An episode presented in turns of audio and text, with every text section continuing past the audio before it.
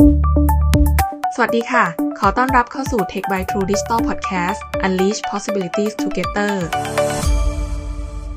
วันนี้เสนอตอนพิเศษ สรุป 4 b y t e จากรายการ Tech a Byte EP 7 รู้จัก PDPA ก่อนคลิก Yes บรรทัดฐานใหม่ชีวิตดิจิทัล หากคุณเป็นคนหนึ่งที่เลื่อนหาปุ่ม Yes หรือยอมรับทุกครั้งที่แอปขึ้นอัปเดตข้อความยาวเหยียด ที่คุณอาจรีบข้ามไป รายการ Tech a Byte ที่ผ่านมาในครั้งนี้อาจเหมาะสำหรับคุณค่ะ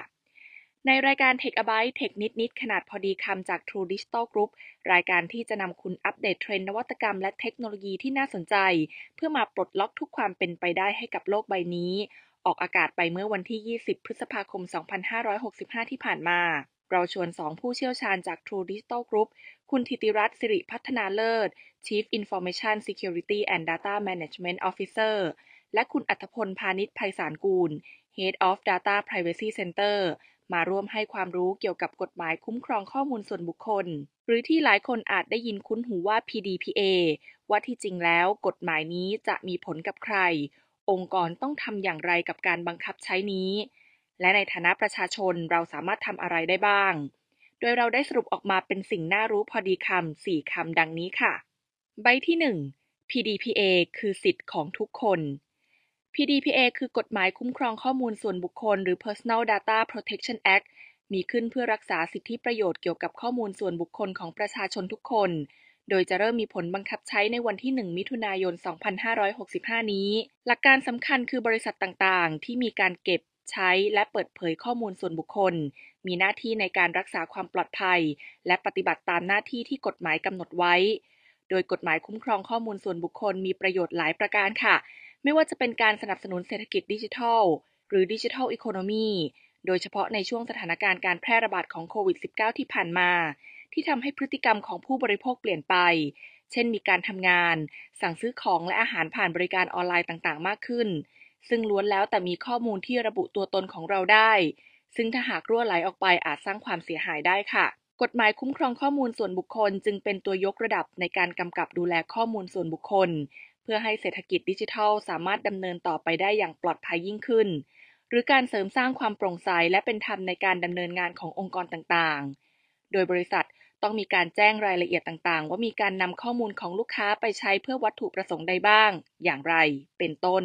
กฎหมายคุ้มครองข้อมูลส่วนบุคคลยังตอกย้ำสิทธิของเจ้าของข้อมูลส่วนบุคคล โดยเฉพาะสิทธิในการตัดสินใจในการเพิกถอนความยินยอมในการเปิดเผยข้อมูลกับบริษัทต่างๆ และสร้างมาตรฐานการรักษาความปลอดภัยตามกฎหมาย ให้กับทุกบริษัทและองค์กรที่สามารถยึดถือได้ ใบที่ 2 PDPA ไม่ใช่แค่ทำตามเอกสาร หนึ่งในสิ่งที่สำคัญที่สุดในการดำเนินการตามกฎหมายคุ้มครองข้อมูลส่วนบุคคล คือการที่บริษัทและองค์กรไม่เพียงจัดทำหรือทำตามเอกสารที่กฎหมายกำหนดเท่านั้น แต่ยังต้องเข้าใจถึงวัตถุประสงค์ของนโยบายคุ้มครองข้อมูลส่วนบุคคล และทำให้กระบวนการคุ้มครองเกิดขึ้น เป็นไปได้จริงในทางปฏิบัติ รวมถึงการปรับปรุงกระบวนการภายในต่างๆ เพื่อรองรับสิทธิของลูกค้า ในกรณีที่ลูกค้าเข้ามาใช้สิทธิตามกฎหมาย มีมาตรการรักษาความปลอดภัยที่เพียงพอ เพื่อป้องกันไม่ให้ข้อมูลที่ลูกค้าตัดสินใจมอบหมายให้บริษัท รั่วไหลออกไปได้ สิ่งที่บริษัทและองค์กรควรทำจึงไม่ใช่เพียงการจัดเตรียมเอกสาร แต่รวมถึงกระบวนการภายในที่จะทำให้การใช้สิทธิ์ของลูกค้าเป็นไปได้จริงค่ะไม่ว่าจะเป็นการอบรมพนักงานให้เข้าใจถึงหน้าที่ที่อาจเปลี่ยนไป เกี่ยวกับกระบวนการด้านข้อมูลลูกค้า การอำนวยความสะดวกให้ลูกค้าสามารถใช้สิทธิตามกฎหมายเป็นต้น ความท้าทายสำหรับองค์กรอีกประการหนึ่ง จึงรวมไปถึงการทำความเข้าใจเกี่ยวกับตัวกฎหมาย ที่ครอบคลุมถึงพนักงานในหน้าที่ต่างๆ และการสร้างความยั่งยืนให้กับกระบวนการใหม่อีกด้วย ใบที่ 3 PDPA ไม่ใช่ one size fits all จากประสบการณ์ด้านความปลอดภัยทางไซเบอร์ร่วมกับหลายบริษัททาง True Digital พบค่ะว่าองค์กรมักมีความรู้ความเข้าใจเกี่ยวกับตัวกฎหมายอยู่แล้ว แต่ไม่ทราบว่าควรเริ่มต้นที่สิ่งใด โดยสิ่งที่ทาง True Digital เข้าไปช่วย คือการให้คำแนะนำตั้งแต่การตรวจสอบความพร้อมของหน่วยงานและองค์กร การประเมินความเสี่ยง รวมถึงการเข้าไปจัดทำแผนการดำเนินการ เนื่องจากองค์กรส่วนใหญ่มักทราบจากตัวกฎหมายว่าควรทำอะไรบ้าง แต่อาจยังไม่แน่ใจว่าควรทำลำดับใดก่อนหลัง ทุกบริษัทและองค์กรจึงควรเริ่มจากการทำความเข้าใจว่ากฎหมายคุ้มครองข้อมูลส่วนบุคคลได้กำหนดเกี่ยวกับหน้าที่และความรับผิดชอบไว้อย่างไรบ้าง หลังจากนั้นจึงกลับมาดูในองค์กรค่ะว่า มีความพร้อมในการปฏิบัติตามอยู่ที่ระดับไหน ซึ่งในหลายบริษัทจะมีการดำเนินการจัดทำสิ่งที่เรียกว่า บันทึกรายการการประมวลผลข้อมูลส่วนบุคคล หรือการเข้าไปตรวจสอบในแต่ละหน่วยงาน